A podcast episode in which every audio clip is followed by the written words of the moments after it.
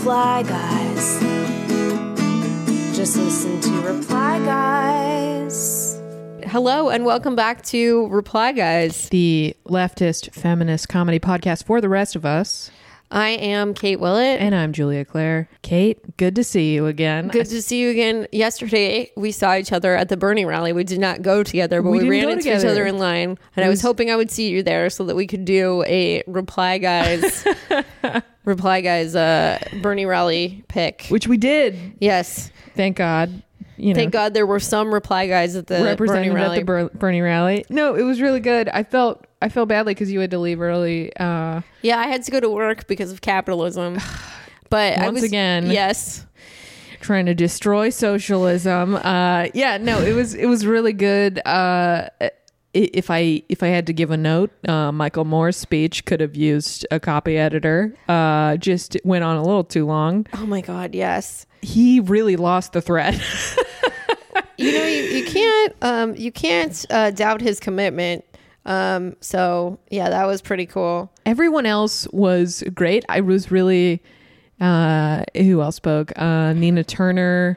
Um, the mayor of san juan puerto rico Yes, um, and also Tiffany Caban, uh, who ran for district attorney in Queens. Which oh what did what did tiffany caban say um, basically she. So I think we've talked about her on the on the podcast before. She ran uh, in Queens for district attorney. She's a uh, a queer woman and a Latinx woman, and she yeah she ran on like a very progressive DSA backed um, criminal justice reform platform, basically of like decriminalizing sex work and um, kind of you know trying to dismantle the carceral state from the DA level. Very much a like a Larry Krasner type, um, who's the the DA in Philadelphia.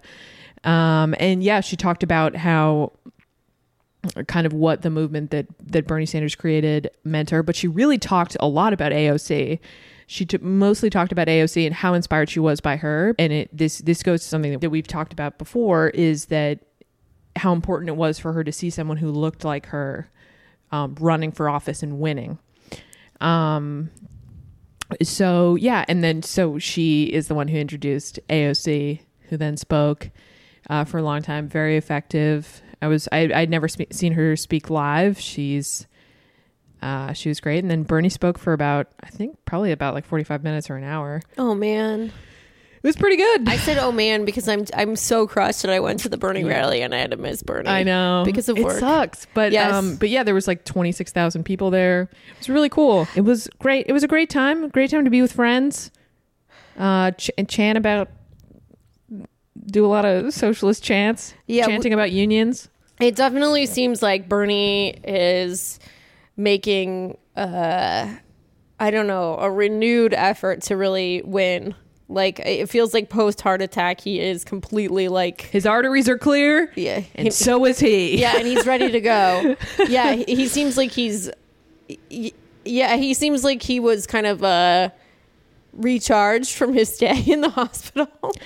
I mean, yeah, I would think so. I think he's probably he probably feels much better now that his arteries are clear. Yeah, I mean, also, did you see that video that he released about Medicare for All? I think it was a couple weeks ago at this point, but he released this campaign video, which, like, honestly, I'm not gonna lie, it did make me cry. Um, not like fully sob cry, but I did cry a little bit, and it was about how if you have one life to live, you might as well spend it fighting for Medicare for all. And I was like, I was kind of wrecked from Yeah. it. Yeah, yeah, it was I didn't see that. Oh, I got it. you. Got to send it to me. Yeah, we'll um we'll put it in the show notes. But yeah, I don't know. I mean, it, especially this week with the endorsements, like it, it seems like Bernie is like fully like no, like I am fucking in this and I'm mm-hmm. in it to win it, mm-hmm. and I'm excited. I've seen a lot of people kind of come back from considering other candidates and, and Yeah. come come home start the start again. It's like you know what I I, I was a Bernie bro, and uh, I thought I thought about maybe I could be some other kind of bro, but no, I'm back in it. I'm back in it. Um, we love to see it. Yeah, I don't Um, know. I mean, it was really beautiful. I guess this kind of leads into talking about the debates because that was like a, another big thing um, this week. You know, uh, Bernie didn't get to talk too much at the debates, but he finished the night off by uh, receiving endorsements from Ilhan Omar, AOC, and Rashida Tlaib, which was the news of the night. Yeah, so pretty- Yeah, pretty good um pretty good night i so i was asked to do to do a live stream of the debates um with another comedian scott dooley who's uh australian and the, the production company is also australian. I don't know. Basically the producer kept just like you know brought us to his his lovely apartment and just kept giving us alcohol with his lovely wife sitting uh, off camera. And we were just watching the debates making jokes the whole time. But the debates i don't know if you guys know this are three hours long and uh, i started off totally sober and i ended um just absolutely wrecked. Um i really i popped off a lot about uh about how much i hate andrew yang. I can't stop because he's just such a clown. I really I really don't. And it's like, and Amy Klobuchar, I, I would just talk over her anytime she started talking. That was another thing that that Kate and I were talking about before this was how much positive press coverage uh, Amy Klobuchar and Pete Buttigieg got. Uh, like the centrists strike back, uh, and like saying that they had a a positive debate performance. I was drunk, and I don't think that I could have spun their debate performance as positive. They were just angry. I don't know if this is sexist or not.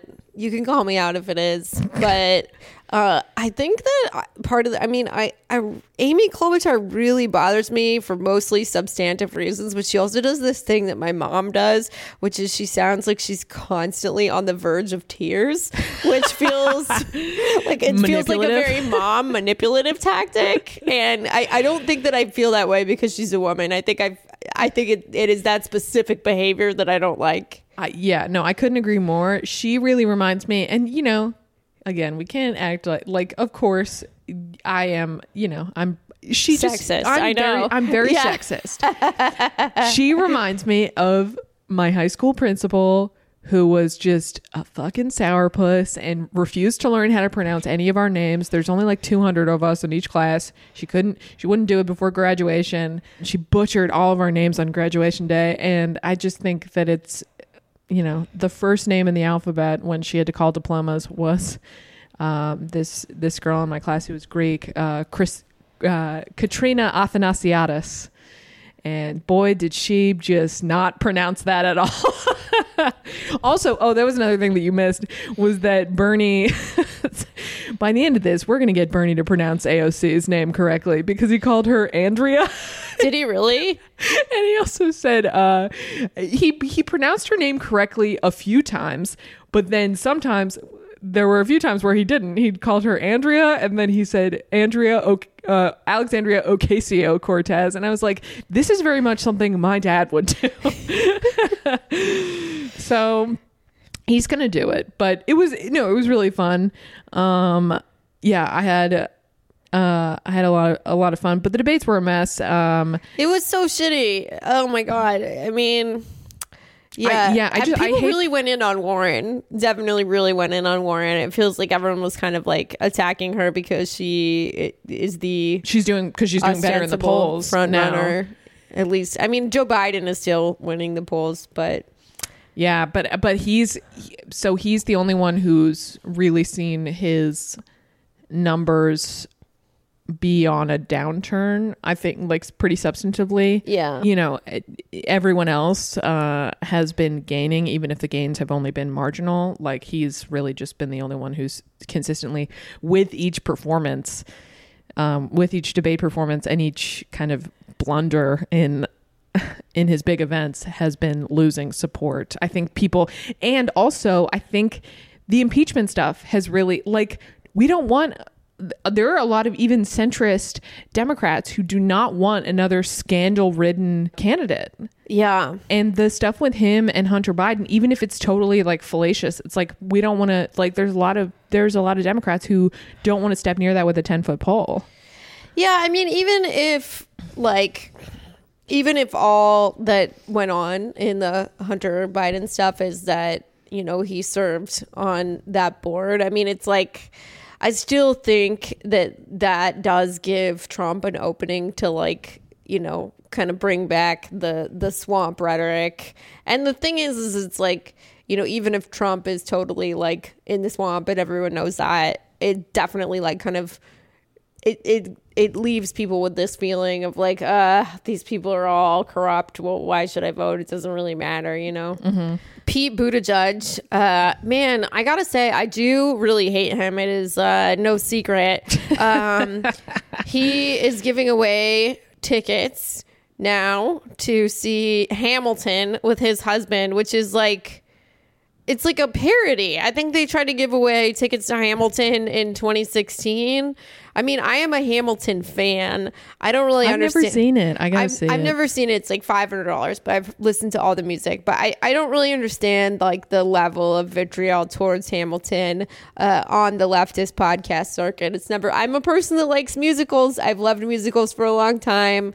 I think Hamilton is a pretty good musical. Oh my god, I'm gonna. I am going to be canceled for saying this. I don't know. What's your favorite musical? Favorite musical of all time? Oh man, probably Les Mis. I mean, Okay. yeah, That's I'm fair. I'm a solid Eponine. I'm just very. I think mine is I think mine is actually West Side Story. I love oh, it. it is good. Yeah, I mean Joe Joe Biden. That's probably his favorite because musical as well because there's singing, white white people who've been painted orange. Yeah, singing street gangs. Um, yeah, but oh, sorry. Um, yeah, uh, I'm gonna turn off my ringer. Um, but uh, it was pretty. It was pretty bad. I mean, uh, the- but the thing- basically, like Amy Klobuchar and, and Pete Buttigieg got a lot of in the hate to say it, mainstream media got a lot of positive press coverage as if they had good performances during the debate, and I just gotta disagree. You can't stand it. Well, and it was so weird too because like the first 20 minutes were like this complete rehash of the like, do you want to take away people's private insurance that they have had like from every debate so far? They just keep redoing that one. There was no questions about climate change. Um, the Yeah, last Jay Inslee was going off. yeah. The last question was uh, about Ellen's friendship with George W. Bush and who was your most unexpected friend. And um, like three people said John McCain, and they asked Bernie, and I was like, "Who's Bernie going to say?" And then Bernie also said John McCain, and I was like, "Wow, you know, you're really confident in your leftist base. you're like, Yeah. no, I'm not going to lose these people." How powerful was John McCain? I just what like what was it about? I don't get it. I don't know. I've I've read the uh I, it's actually it's one of my favorite my favorite essays. Um uh David Foster Wallace wrote about covering him on the 2000 campaign trail. Um and it's one of my all-time favorite essays. So I kind of do get the weird like uh, fascination with John McCain as a character, but he just seems like I was just like, this guy, everybody loves this guy. okay. Yeah, no, he's a dick. I mean, he well, he's dead now. He was a dick. Mm. Tulsi Gabbard. Um, Let's this- this talk leads- about Tulsi. Yeah, let's. uh She was going to boycott the debate and then she decided against. Yeah, she was. I feel like when she was like, "I'm boycotting," I'm I'm considering boycotting the debate. It like reminds me of like every time I try not to like fuck some Bushwick dude anymore, and I'm like, I'm considering not fucking you. Uh, I just want to let you know that I'm thinking about ending this. If you don't pull your shit together and treat me better, I am out. Um, and uh, yeah, it was no surprise that she uh, ended up showing up uh, at the debate in the end. She had her white suit on again.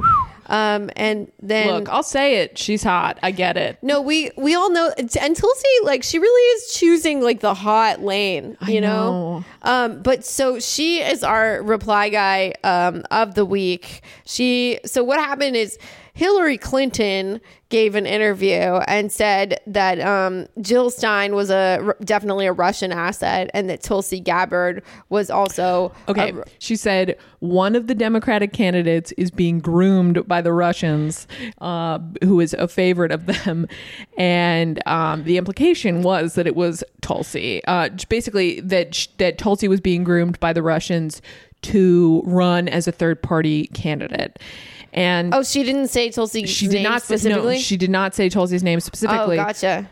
and but everyone kind of like knew that it was who she was talking about it was it was i think it was implied and then tulsi replied tulsi really popped off on twitter She was popping off. uh, she said great thank you at hillary clinton you the queen of warmongers embodiment of corruption and the personification of the rot that has sickened the democratic party for so long I mean, she's finally- not totally wrong about that sure part. uh, have finally come out from behind the curtain. From the day I announced my candidacy, uh, there has been a concerted campaign to destroy my reputation. We wondered who was behind it and why. Now we know it was always you through your proxies and powerful allies. Like she, this is a thread. I'm not going to read the whole thing. No, we got to read the last the last one in the thread because this is this is the most reply Okay. guy of it. Okay, Um, Pa- uh, through your proxies and powerful allies in the corporate and uh, the corporate media and war machine, afraid of the threat I pose. Whoa. It's now clear that this primary is between you and me. Don't cowardly hide behind your proxies. Join the race directly.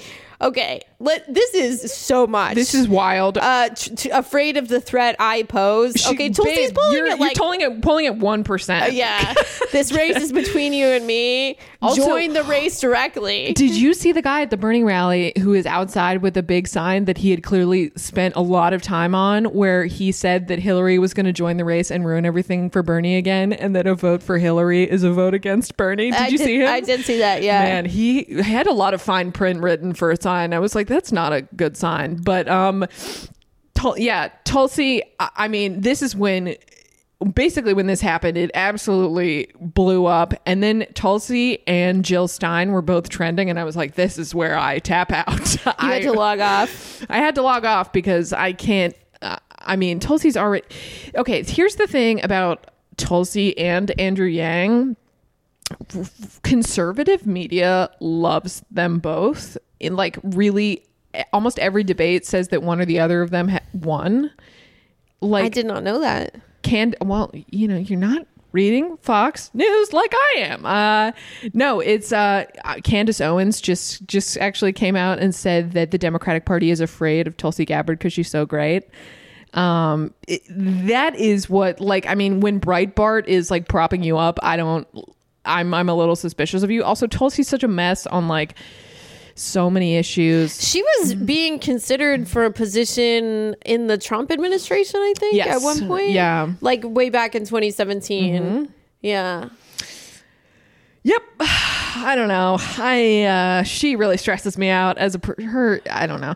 I have been thinking about doing a video series where I just recite um Andrew Yang's platform as Eli- Elizabeth Holmes. Oh my God. That would be amazing. Please do it.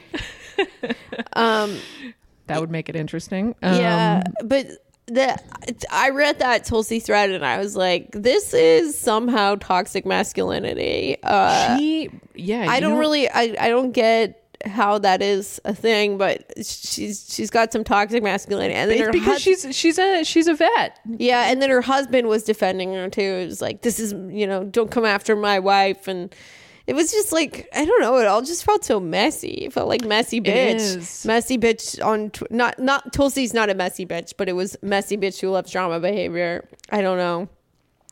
And then Guys, Hillary is not running again. Let's just put that yeah, no, I I have like I feel like every couple months at least I get into some like leftist friend of mine is like, "Oh no, do you think Hillary is going to run again?" I'm no. Absolutely not. Uh, yeah, no, it's not. I'm I'm definitely not worried about Hillary Clinton running. Um yeah, I don't know. Hillary has um you know, I was never a, a full Hillary hater. I just don't. I never really like had a, a passion for hating Hillary whatsoever. Was kind of neutral on it. Maybe I shouldn't have been. I was less informed then than I am now. I do truly hate Joe Biden with my whole soul. So I, I understand what it's like to hate a Democratic candidate. Um, yet I have been very weirded out by her behavior of late. It feels Hillary? like yeah, it feels like whenever she comes out and speaks in the media, it's always to say something really gross. Like she said that um, a few weeks ago that the people needed to move on from calling Joe oh Biden my creepy. god. What And- is it? It's, it's- this woman just and joe biden like totally threw her under the bus after the 2016 election. It's like why are you addicted to defending men who treat you like garbage? I mean definitely as a woman an impulse i can i can appreciate. But girl have some self-respect. I don't know. Um yeah i think she and chelsea are like on a book tour or some shit. That's why she's uh that is why she's popping up so much now but we can't talk i mean hillary could just go go back to the woods and At first, live I thought your it, life At first, I thought it was sexist when people would say that. I'm like, no, she has the right to talk. She ran for president. But now I'm like, no, I, I get it because whenever you come out of the woods, it's to kind of defend toxic, toxic Also, masculinity. This is what so Ronan Farrow is is currently on his book tour for Catch and Kill, which is about reporting the the Weinstein story. Yeah. and he said that the lack of cooperation from Hillary Clinton was like really challenging for him because like it kind of proved to him that like power protects power Yeah. and yeah i mean just a very just uh it's just not good um Yeah. Uh, Sallie Mae this week um, flew uh, over 100 employees to Hawaii to celebrate their uh, record sales over $5 billion in profits. And um, the student loan debt crisis has reached $1.6 trillion um, to almost 400,000 borrowers. Um, and you know a thing worth celebrating yeah, and then the the student loan crisis. There's now 1.6 trillion dollars in student loan debt. Um, yeah, you know, so Ken Klippenstein had a had a good tweet about that, and he was like, "If you if you want to know why millennials and young people are so so angry, this this is a good place to start." And honestly, props to NBC News for making the headline like not burying the lead in the headline and framing it as like Sallie Mae is flying all these uh all of these employees for a luxury vacation while the student loan crisis tops 1.6 trillion dollars. Um, someone I know who works at Democracy Now said that that was like a very kind of like splinter news framing, which we love to see it. Um, do you think NBC will be the next Splinter News? personally, yes. Um, all right, so we have decided to introduce a new little segment on Reply Guys, and that we're going to be doing um, a, uh weekly recommendation segment. So we're going to find things and recommend them to you. Julia, do you want to start? I would love to start. I have two things. Okay. Um, one is the most recent Big Thief album. So good. so good called Two Hands. Um, been listening to it all the time, just crying to it. Um, and the second thing was actually an essay that I read in N plus one um, by Gabriel Winant. I hope I am pronouncing that correctly. He is a, a historian at the University of Chicago, a leftist historian, um, and he wrote this piece for N plus one called "The Professional Managerial Chasm." um, and basically it's it's actually it touches on a lot of the stuff that we've been talking about in terms of like the PMC and whose constituency um, in in the race is uh, is the PMC, and basically he says that we can't other the professional managerial class, which is um, has been mostly attributed to Elizabeth Warren's constituency, um, because he says uh, the trouble, of course, would appear to be the glass house variety, meaning that like a lot of people who even know the term PMC are themselves in that, like, probably ca- could be categorized as such. And so basically, you know, he says that, you know, everyone should read this for themselves but i think the point is is that we need to like reach out to these to these people and like sell socialism to them um, because a lot of you know you know you look at like if you go to any dsa meeting there's like a ton of grad students and there's a lot of people who come from like upper middle class backgrounds. Absolutely. This is something that terrence said on our chillbillies episode is that historically um, a lot of like leftist revolutionary or leftist radicals come from i think as he put it the intelligentsia class. Um, but his argument is that we should be kind of reaching out to these people and he said um, it presents a historical task to articulate to those getting their first taste of precarity why their alignment with the existing order betrays their own ideals, and to articulate it on their own terms rather than berate them for failing to have seen it already. And I think that's a very important point. Um, and yeah, I just really loved. I just, I just really loved loved the essay. I think it was. Uh, I, th- you know, the central argument is like that it's the Sanders base, it's the similarity to the Warren base, not the differences that is going to make it easier for Sanders to attract more people. That makes sense. And did he? I mean, I got to read the essay. I'm really looking forward to it. Did he address the fact though that like, uh, I don't know. I mean, can can the PMC see it as in their own interest to um, embrace socialism? Or Well, no, that's but that's his argument that a lot of Bernie Sanders constituency is the PMC. I mean, a certain degree, a little bit, but that's not most of it. I mean, like if you look at who's donating to him and stuff, it's Well, but it, like te- teachers, I mean, the argument is like it's it's like it's more than just just an income number, but it's like you're not a member of the working class if you're not, you know, if you're going by the strictly like the Marxist definition of it. If you're, you know, you're not producing the goods of. It's like your your labor is with your brain. That makes you a member of the PMC. Like, Oh, I had yeah. I don't know. I feel like there's some debate about that, but okay. I mean, like no, this is this is what I'm saying. It's like I I feel like most people who are socialists would would consider teachers to be working class, you know, and I, retail have actually yeah, I've and- I've been in I've been in some debates about this. really. um, in in DSA no less. Um, basically, there are ways in which the PMC and the working class naturally have overlapping interests, and that is going to be what because neither of them are at the top. Neither of them are controlling the capital. Nobody's in the one percent. Right. Yes.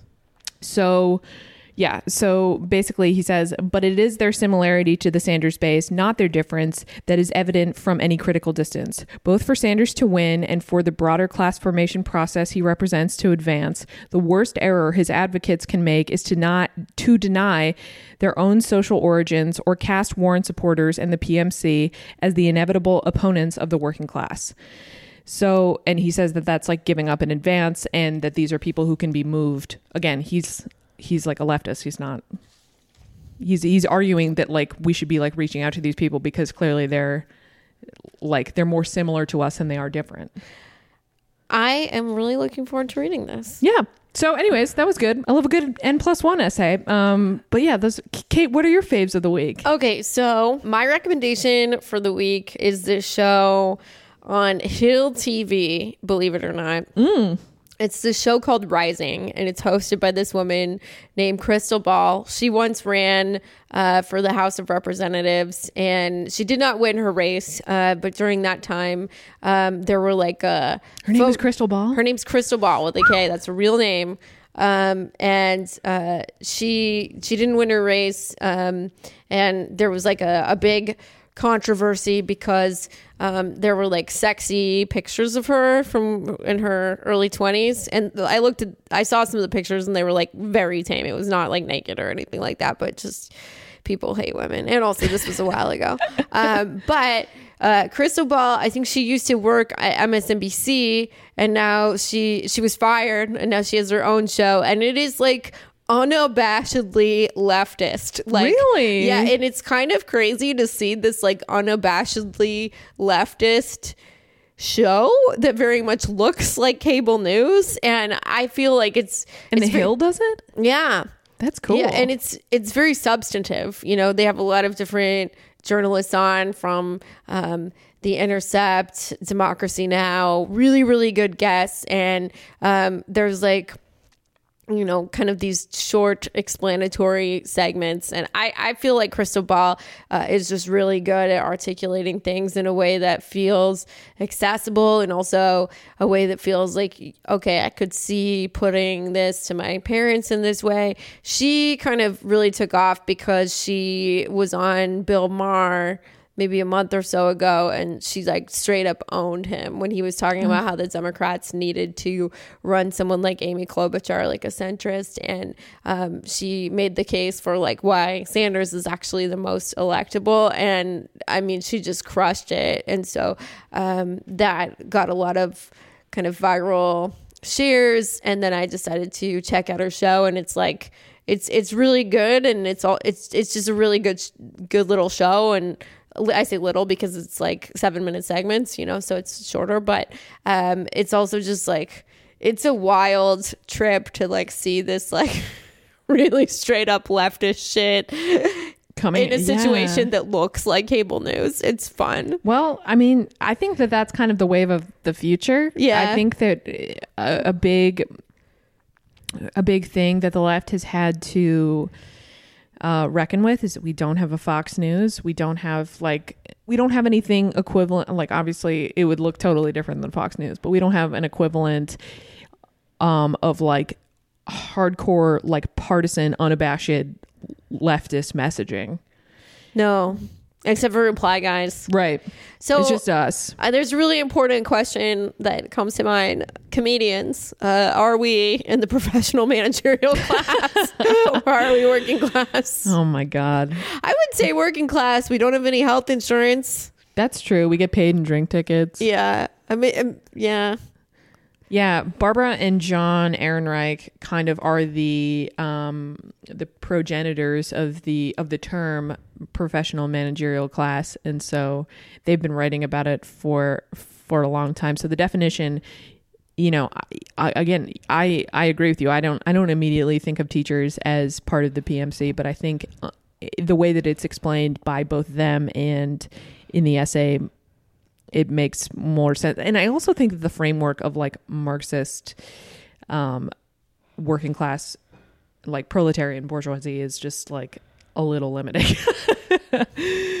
um, Yeah. I mean, this is, uh, it's definitely a, a different time and place than um, early 20th century Russia. It's You not exactly what we're dealing with right now. unfortunately. Yeah. Um, so I am very excited about this week's episode. We got like Hoo boy, we got a heck of a guest. we got a, a big guest. I'm going to be talking to Briahna Joy Gray, who is the national press secretary for the Bernie Sanders campaign. Pretty and wild. yeah, I, I kind of can't believe that she was willing to come on the show. Like she's she's a busy person. She's very and, busy. Um, I've really enjoyed her writing. She's written for the Intercept, Current Affairs, and uh, she started working for the Sanders campaign, I think last year, and um, you know, just a really, really good follow on Twitter. And I talked to her about the feminist case for Bernie Sanders, and it was a really interesting and illuminating interview. We talked about the um, recent endorsements from the squad. Um, talked about the rally. It was it was so good to chat with her, and I- I think that listeners of the show, the Reply Guys, Reply Guys, if you will, I think you'll really like this interview. I, I also just want to qu- quickly before we go to that interview give a shout out to Ben Dalton um, for kind of making this happen. Um, he is the uh, the producer of the Hear the Bern podcast, which I believe Briahna hosts. Yes, Um, so yeah, he's the one who connected us with her. And Ben, thank you so much. Thank you for listening and uh, we hope we hope you like the show too. All right, enjoy the interview. Hi, Briahna. Thank you so much for calling into our podcast today. We are so honored to be speaking with you. Thank you so much. No, it's my pleasure. Are you kidding me? I am a lefty podcaster uh, myself at heart. I had a podcast for mm, a couple of years called uh, Someone's Wrong on the Internet that it breaks my heart every day that I cannot continue. And I'm so glad that I have a chance to, have a podcast again with the campaign. So you, you guys are my people. Oh, amazing. Well, thank you so much for uh, doing our Lefty Feminist podcast. Um, since this is a feminist podcast, I was hoping that we could talk a little bit today about feminism. Is that all right? Absolutely. Okay, awesome. Um, so first of all, I just want to ask: Do you consider yourself a feminist? Are you comfortable with that word? Of course. I mean, I'm obviously aware of uh, the reasons why some people aren't, uh, most of which are kind of rooted in either kind of a um, I don't want to say just misinformed, but an inaccurate representation of what it means to be a feminist. To be a feminist means you believe that women and men should be treated equally in society. It's a no brainer. And most people, when it's put to them that way, agree. Um, but you know, there's some bad PR out there. I saw someone had a really interesting long thread about Dolly Parton, who has said that she doesn't identify as a feminist, and how they think it's a lot about class issues and the way the feminist movement, um, particularly earlier waves of the feminist movement, um, were basically owned by a, a, more elite class of women, disproportionately white women, and that some folks who were more working class and black and brown didn't feel like they belonged. And so there's a lot of interesting lines that happened where people are defining themselves otherwise not because they are anti-feminist per se, but because of some some bad PR and some genuinely bad choices that have been made by some people within the movement. Um, but yes, I am a feminist.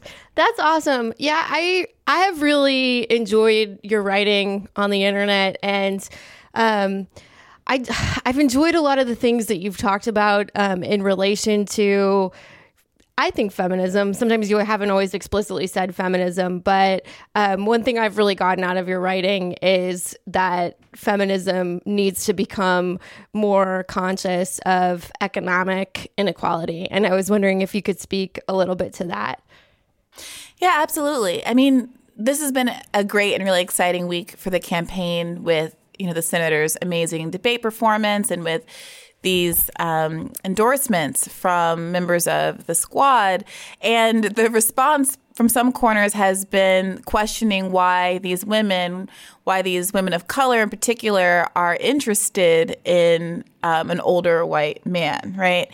And so the the question of um, what it means to be pro woman has become front and foremost again, uh, and unfortunately, oftentimes it's not a conversation that's centered around policies that are best for women, right? So what gets described as women's issues are issues that are discreetly, uniquely relevant to women, as opposed to issues that women broadly care about, even if they overlap those issues overlap with other demographic groups, right? So, of course, issues like abortion and equal pay are absolutely crucial in our women's issues. But it's also true that issues like homelessness, um, low wages are disproportionately women's issues. It's disproportionately women who earn a minimum wage and who would be disproportionately benefited from a $15 minimum wage. It's disproportionately women who work in low income professions, helping professions um, like teachers and social workers who would be benefited by, for example, Bernie Sanders' policy to create a minimum wage for teachers of $60,000 a year. So by not thinking more broadly about what women's interests are, there's a way in which we are enormously underserved and that it, it also, you know, holds true for other demographic groups, African Americans, Latinos, et cetera. I was wondering if you could speak to what you feel is the feminist case for supporting Bernie Sanders over Elizabeth Warren. Yeah, if I if I could broaden it away a little bit from Elizabeth Warren in particular, I think that the point of looking first to people's policies and their record is enormously important, right? So what we saw, a lot of us have a little bit of trauma from 2016 because the contrast um, when it came to policies and records was very stark in the primary at that point, where there was one candidate uh, who picked a vice president who supported the Hyde Amendment, um, who had much more equivocation when she talked about abortion, even though she was herself a woman. And Bernie Sanders, despite having been so unequivocal on this issue um, for 30 or 40 years, someone who a year before Roe v. Wade was saying very starkly and without any hesitation that a woman's right to choose is her own and a conversation between her and a physician and nobody else. You know, it was very frustrating to be told that we should ignore the facts on the ground and vote for someone who had, you know, not had as um, confident a record, it seemed like merely because she was a woman. And this time around, it's Senator Sanders' record is similarly difficult to impeach. You know, most people who are in politics for a very long time see that as a liability, you know, and newcomers can have a certain amount of advantage because they don't have to explain away their record or talk about their evolution. Bernie Sanders is someone who, because I think he has a genuinely humanistic approach to the world and sees equality less so as kind of identitarian as, and in more as kind of an intrinsic broad value has never had to revise his belief based on evolving norms of how we should see groups as equal or not, right? So he's someone who's always been supportive of a woman's right to choose, someone who, in fact, through Medicare for All, would end the Hyde Amendment, um, someone who would provide every woman um, free not just access to, but free health care through Medicare for All. Someone who is able to address um, cr- the crisis like the maternal racial health disparities um, and the general maternal health gap between that we have versus other countries where our children and our mothers are dying at disproportionate rates by making sure that women have preventative care, that they're going to the doctor when they need to before pregnancy, that they're getting the prenatal care that many women don't have right now because they don't want to um, pay money for hospital visits that, that they don't see as necessary, that women have leave time and are able to recover from their present uh, from their um, pregnancies without worrying about losing their jobs. These are the kind of protections that are second nature, like first nature rather in other countries across the world, that despite the fact that we live in the wealthiest country in the history of the planet, we're still negotiating around. Um, and so it's really and not an issue for me as a woman, a, a no brainer for me as a woman when I look around and think who is looking out for my best interest. As a black woman who is still burdened by um, uh, student debt, knowing that black women are the people who are most burdened by student debt in this country. Having a candidate that doesn't just say, I'm going to cancel a, par- a portion of the debt, that I'm only going to cancel up to $50,000 of debt, that I'm actually going to take this crisis on and treat it with the seriousness um, of the financial bailout. Um, that's someone who I know is looking at me holistically and not just as a narrow demographic slice that they're interested in for electoral reasons. Someone who really understands what it means to be intersectional beyond the buzzword. That makes a lot of sense. Um, one thing that I've noticed on the internet, and I'm sure you've noticed too, because it probably is a, a, giant pain in the butt part of your job, is this really persistent narrative that everyone who supports Bernie Sanders is a white bro. And I was wondering if you could speak a little bit to what, like, what are the actual demographics of who supports Bernie Sanders? Well, people are losing their minds this time around because the actual demographics show that we have the least white, most female, most working class, as um, indicated by not having um, graduated from college, coalition of anybody in this race right? So not only do we have a leadership team here at the campaign that's 70% women, um, overwhelmingly diverse, uh, people like Nina Turner as senior advisors, Winnie Wong, Chuck Rocha, uh, myself, women leading the organizing team, et cetera. Um, but the people who actually are supporting this campaign are disproportionately female and disproportionately black and brown. And you also see that when you look at who is giving to this campaign. So the number one profession of people who have donated to this campaign is teacher. The number one employer of people who have given to this campaign is Walmart. It's kind of mind-boggling that folks would persist with this, but we, you know, we see who it is who is characterizing the campaign this way, right? Um, and it tends to be people who don't necessarily share the class or economic interests of the people who are really propelling this um, revolution. So the proof is in the pudding, and I think we're, you know, as people continue to see who's participating in this campaign, as we continue to have events like the ones we're ha- the one we're having in Queens this weekend, where um, AOC is going to be joining Senator Sanders uh, in New York, it will be more and more difficult for that narrative to be uh, continued. Do you think that the endorsements from AOC and Ilhan Omar and Rashida Tlaib will actually do anything to quell this Bernie bro narrative, or do you think the mainstream media will just keep going with it? I mean, I, I, look. Perhaps I'm tragically optimistic, but I hope so. Right? Like already seeing that there's a, a, little flurry of articles in the last couple of days where people are wrestling with the cognitive dissonance of these women supporting Sanders is forcing people, even if they come to the wrong conclusion about why they're doing it, it's at least forcing them to reckon with the reality that so many people in this coalition are, in fact, uh, not the bro stereotype, and in fact, never, never have been. Has there been an increase in support for Bernie among women and people of color since 2016? It feels like that to me, but I don't know if that's a real phenomenon or just something that I'm perceiving. You know, I'm not sure. I wasn't involved with the campaign in 2016, and so I, I, don't know specifically what the demographic breakdowns were. But I know that I was frustrated enough with that narrative at the time that this this narrative is what, in fact, propelled me to start writing to start a podcast. Um, I started my podcast with a friend of mine who is also a person of color. A Korean American gay man who was also excluded from the stereotype of who supported Senator Sanders. And we started it largely to push back against that media narrative. And then I started writing specifically about how identity had been weaponized in the race to derail the agenda that was best um, designed to meet the needs of the most marginalized groups, including black and brown people in this country, Bernie Sanders. So, you know, my first pieces as a writer were about the mythology of Bernie having a black problem. They were about the weaponization of identity politics. They were how um, you know, identity is a lens, but not this deterministic factor when it comes to dictating how people vote or what their political views should be or what their political priorities should be.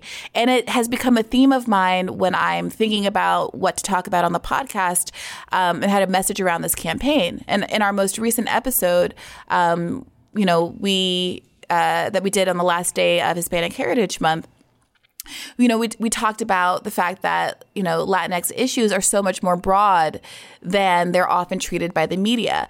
That immigration is kind of held up as the be all end all, the start and the end of what is interest to, you know, Hispanics who are voting in this country. When the reality is many more Latinos are impacted by um, healthcare, for instance, than they are by immigration, just on a new, as a numerical um, basis, right? Not that one is more important than the other, but that for healthcare to be excluded from the conversation when La- Latinos are the most underinsured group in this country. Um, is quite the oversight. And if you're wondering how to reach out to relevant demographic groups, how to have a broad based coalition, how to get members of communities who have also been interested in Republicans and voting for Trump to realize that the Democratic Party, and more specifically, the message of Bernie Sanders, is what they um, should be listening to. You can't just treat them like a one trick pony, and you can't just turn to these groups during election seasons and talk about what seems to be the hot button newsworthy issue. People are broad. They have um, diverse interests.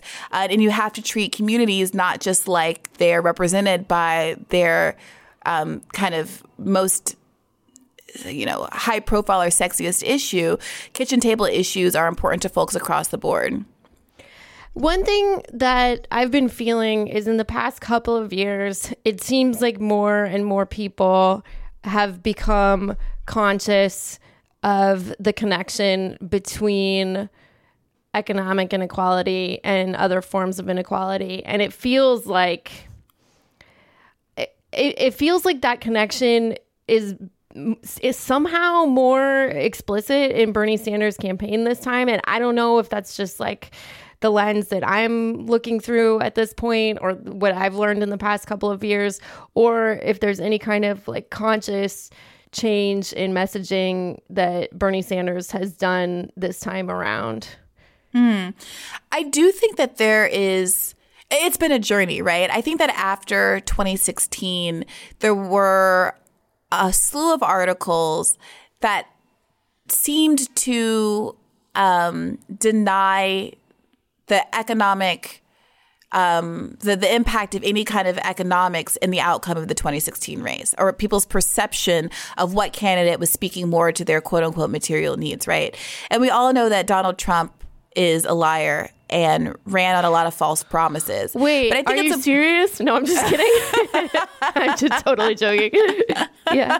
Look, you got to do the caveat. You have to do the caveats because people will, you know, there there's sometimes a resistance to acknowledging why he won, the kind of m- multiple reasons why he won, because doing so is perceived as downplaying the ugliness and the relevance of his racist rhetoric, right? But it is true that he ran a racist, faux populist nativist campaign, and also true that he spoke to falsely, right, dishonestly, but spoke to a lot of um, economic issues that people also do care about, right? He said things like, we don't want people dying in the street, that healthcare premiums are too high, um, that a bunch of, you know, trade agreements uh, really underserve the American worker and too many jobs have been sent overseas and nobody's looking out for the interests of the American worker. A lot of things that he hasn't done anything to change and in fact has done a lot to make a lot worse, but in fact were true diagnoses of the problem. So following 2016, there was this narrative that said, you know, anybody who would acknowledge those issues is downplaying race and therefore, you know, class economics played no role in this. Um, and I think that over the course of the last three years, thank goodness, um, people have been a little bit more open to acknowledging the role that class plays alongside race. Um, to in all in the myriad kind of issues that persist in our society, right? So that you cannot truly be intersectional if you're not considering how race and class play together. And I, I can think of no better illustration of this than this picture that was going around the internet a while back of one like a public bench that had those bars up on it so that homeless people can't lie down and sleep on it but the bench had been painted with rainbow flag lgbtq colors right Yeah. so like there's this there's this kind of symbolic performative um, liberalism that has you know really taken over in some camps that say oh great we're all inclusive we're going to paint this bench to be inclusive while ignoring the reality that so many like a disproportionate number of people who are homeless are homeless are members of the LGBT community that trans people in particular have some of the highest homeless rates of anybody in this country. And you can't say that you care about LGBT rights. You can't say that you're supportive of trans rights if you are only interested in kind of a superficial inclusion and you're not interested in their economic rights, if you're also not interested in their ability to get health care, if you're not interested in members of the community's ability to access gender affirmation surgery or PrEP medications or HIV medications and things like that without paying enormously high premiums. And I think that finally, um, because of Bernie Sanders' persistent uh, you know, lobbying on these these points, his, his persistent campaigning, even outside of campaign season, um, and his refusal to let these issues go, it's become more and more difficult for people to ignore this. And talking also in terms of a dignity framework, you know, making people make the case, you know, forcing people who would disagree with Bernie Sanders to make the case why they don't respect human dignity, why you should have to, um, why, why people should be excluded from healthcare on the basis of simply being born poor. You know, whether the, the fact that whether you are literally are able to survive or die in a very in a given scenario should depend on how much money your parents have. These are now questions that have been brought to the national floor that people have to reckon with. And so it's not just Bernie being asked, how are you going to pay for it?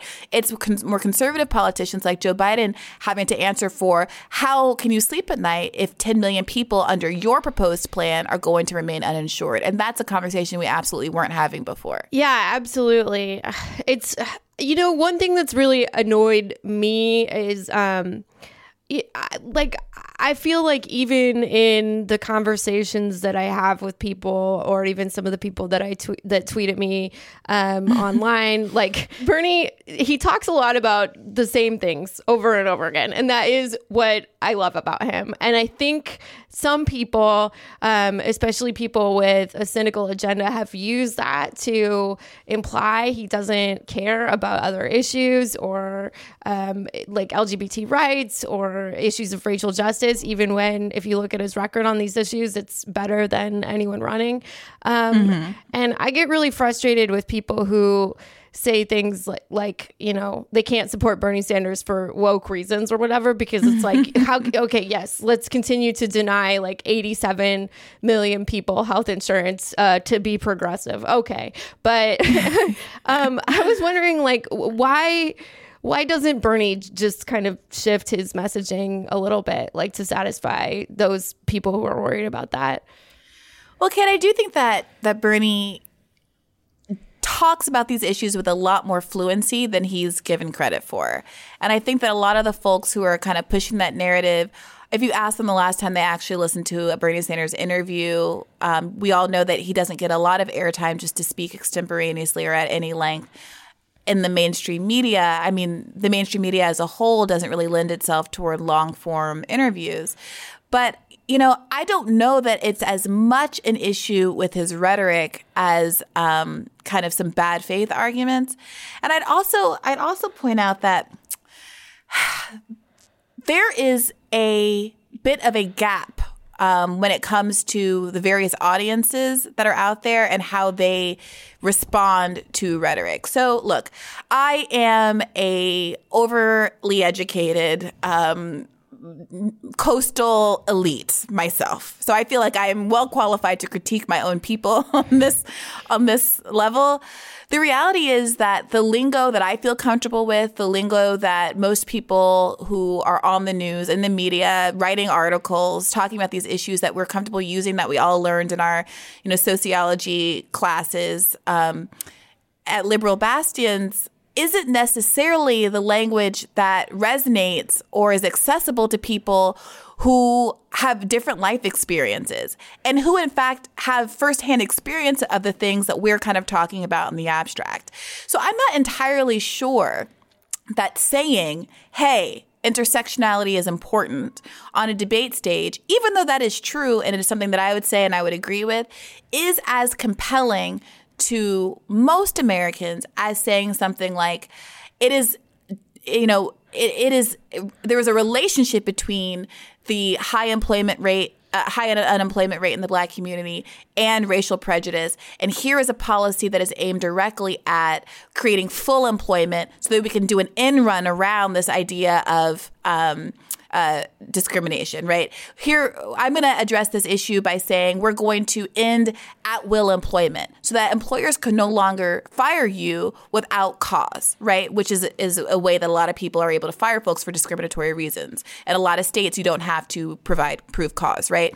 So people who have lived in at will states, who have experienced unjust firings, hear that, hear about a jobs guarantee, hear about a $15 minimum wage, and they experience that messaging as intersectional more so than someone saying a word like intersectional at them um, who might not have the policy to back up back it up or the policies that are actually going to manifestly change their material conditions.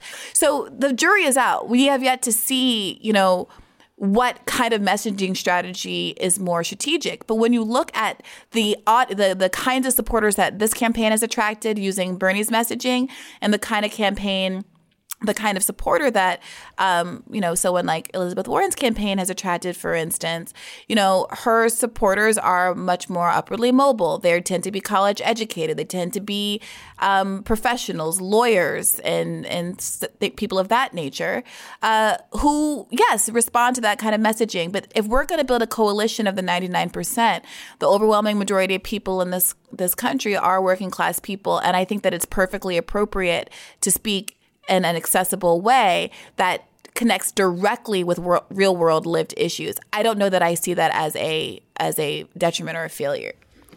That makes sense. That's a, yeah, that is a, a a great perspective on it and I am going to make those friends listen to this podcast. uh, I'm going to win this debate, but you have to listen to my podcast. So I just would love to talk for a couple minutes about your job. It seems to me like you probably have one of the most stressful jobs in the world. What is it like on a daily basis? Um, you know, I'm like one of the few people in the world who genuinely enjoys Twitter. um, and it's largely because I, I find the left community that I'm in on Twitter to be very supportive. And while you see a lot of nonsense you know, it's I, I generally feel less gaslighted on Twitter than I do in the real world because I'm surrounded by peers who kind of share my values and are very quick to hop in and provide really intelligent commentary and, and backup, right? I think that yes, it's stressful to be positioned as an underdog in a political contest where the stakes are as high as they are, right? Not just because of Donald Trump, but because I genuinely and passionately believe that Bernie Sanders offers a genuinely unique opportunity, a once in a generational chance to not just reset the country to the status quo that we were in coming out of the Obama administration, but to achieve real equity, right? We live in a country and we have grown up in an environment where we presume racial and gender disparities. And the conversation typically is about how to close the gap, how to get a little more parity, how to get, you know, an equal number of black and brown folks on the board of Fortune 500 companies, how to get representation in politics, all of which are important goals, but none of which are kind of addressed at root causes. And now we have a candidate at play who not only espouses that as a value, but has such a record of pursuing that as a value for his entire career that I have more confidence than I've ever had in a politician about his willingness to do anything that it takes, including sacrificing his own kind of political standing to work for the American people when he's in office. That makes a lot of sense. Um, what is it like working for Bernie? I mean, it's it's a it's a dream come true. Look, I'm not someone who was who set out to have a career in politics, and I would not have left. You know, I was I was a lawyer for seven years. I was a very unhappy lawyer. I I hated it. you know, it didn't accord with my values or my skill set. And when I started writing and was able to leave for a career in journalism last year, that was the best thing that has ever happened to me professionally. And it was very difficult for me to make the decision to leave the Intercept. Um, partly because it was just such a great job and I love writing and being, you know, being paid basically to have an opinion as an opinion as someone who was always like an opinionated youngster. And my mother thinks it's hilarious and I think it's like the boon of all time. But like I, part of my, you know, I, it was a hard choice because also I thought, well, it's nice to be able to be completely free to state my political opinions and not kind of be within, you know, the campaign structure where I can't, you know, jump ahead of the rollouts and the, you know, the pacing of the campaign. But I chose to ultimately do it because of how much I believe in Senator Sanders and how much it's an environment here on the campaign where people here overwhelmingly are here because they support the issues. They are people who would be working for free to advance the cause of Bernie, regardless of whether or not they were getting paid. There are people here who were are were active in their DSA chapters. There's more like DSA swag around the office than there is official Bernie swag around the office. And it's amazing to work in a workplace where everyone shares core values that uh, largely, unfortunately, are just now kind of making becoming mainstream. It's it's a lot of it's an overwhelming burden sometimes. It it's a responsibility rather is how I would put it. When you believe in what you're doing so much, um, it makes it so that you don't really turn it off you know, I'm on, if I leave, if I'm not in the office, I am checking my Twitter feed, much to my boyfriend's chagrin. I'm, I'm having these conversations over brunch, um, often to my boyfriend's chagrin as well because not all of our peers in our social circles share progressive values and you end up duking it out all over the place. But you know it's also a good training ground um, and it's good practice to you know hone the arguments that i'm ultimately going to be having to make um, publicly in the media over the course of the next few months. Do you have time for one more super quick question Yeah, of course. Okay, so this podcast is called Reply Guys. Uh, Mostly we talk about feminism and socialism, but we also talk about the experience of being a woman on the internet. And I have to say, for as much as people talk about Bernie Bros, I have never seen anybody uh, have more like crappy things directed towards them online than you. Um, and to me, and you know, this is maybe a question just uh, for me personally. How do you deal with like all the crappy stuff directed at you online and still like enjoy Twitter and get your message out there? I mean, look, like I said, like mostly because I follow so many great people, uh, I do feel like there's a community where most of the time I don't have to. I don't have to be the one that responds to something silly that's said. Oh, gotcha. Enough- You got backup. Yeah. yeah, I got, I got, I got my own reply, reply crew, I guess. My, rep- my reply bros at my back. You know, also, yeah, I, I, you know, I, I, I have certain standards for myself. Like, okay, if the person has, you know, under this many followers, brush it off. If the, we see a repeat offender who clearly is bad faith, ignore them. Um, I typically I don't really block. Occasionally I'll mute, but there's probably only like 20 people I've muted in my whole life. And mostly it's not because of the content of what they're saying. It's because their logic and analytical skills are so bad that like the like Leo, like the logical Leo in me who cares about like justice and logic and like the lawyer in me just gets so irritated that it's logically inconsistent that I want to like ban it from my timeline.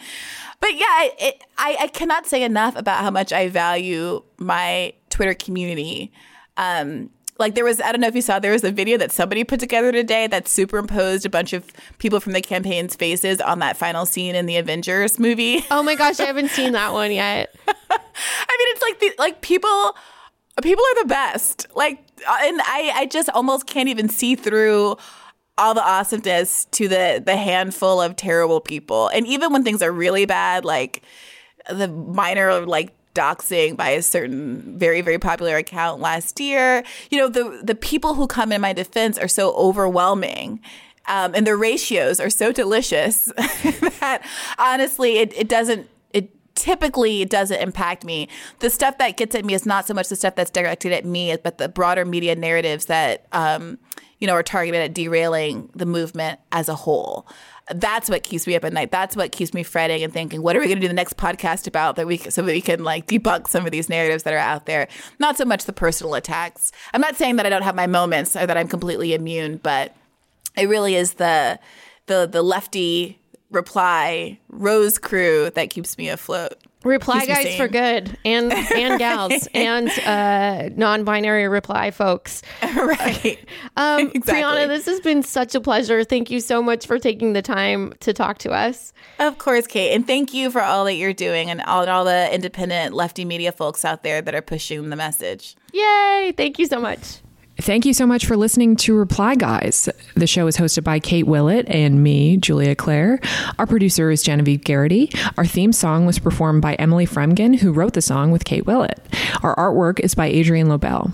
If you want to find us on Twitter, we're at Kate Willett with two L's and two T's, and I'm at O Julia Tweets, which is O H Julia Tweets. And Twitter is where you can also find our Reply Guys. They are always with us. Bernie, take us out.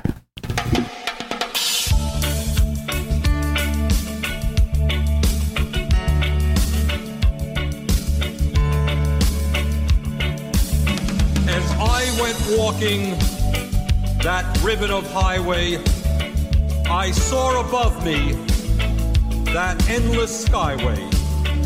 I saw below me that golden valley. This land was made for you and me. This land is your land.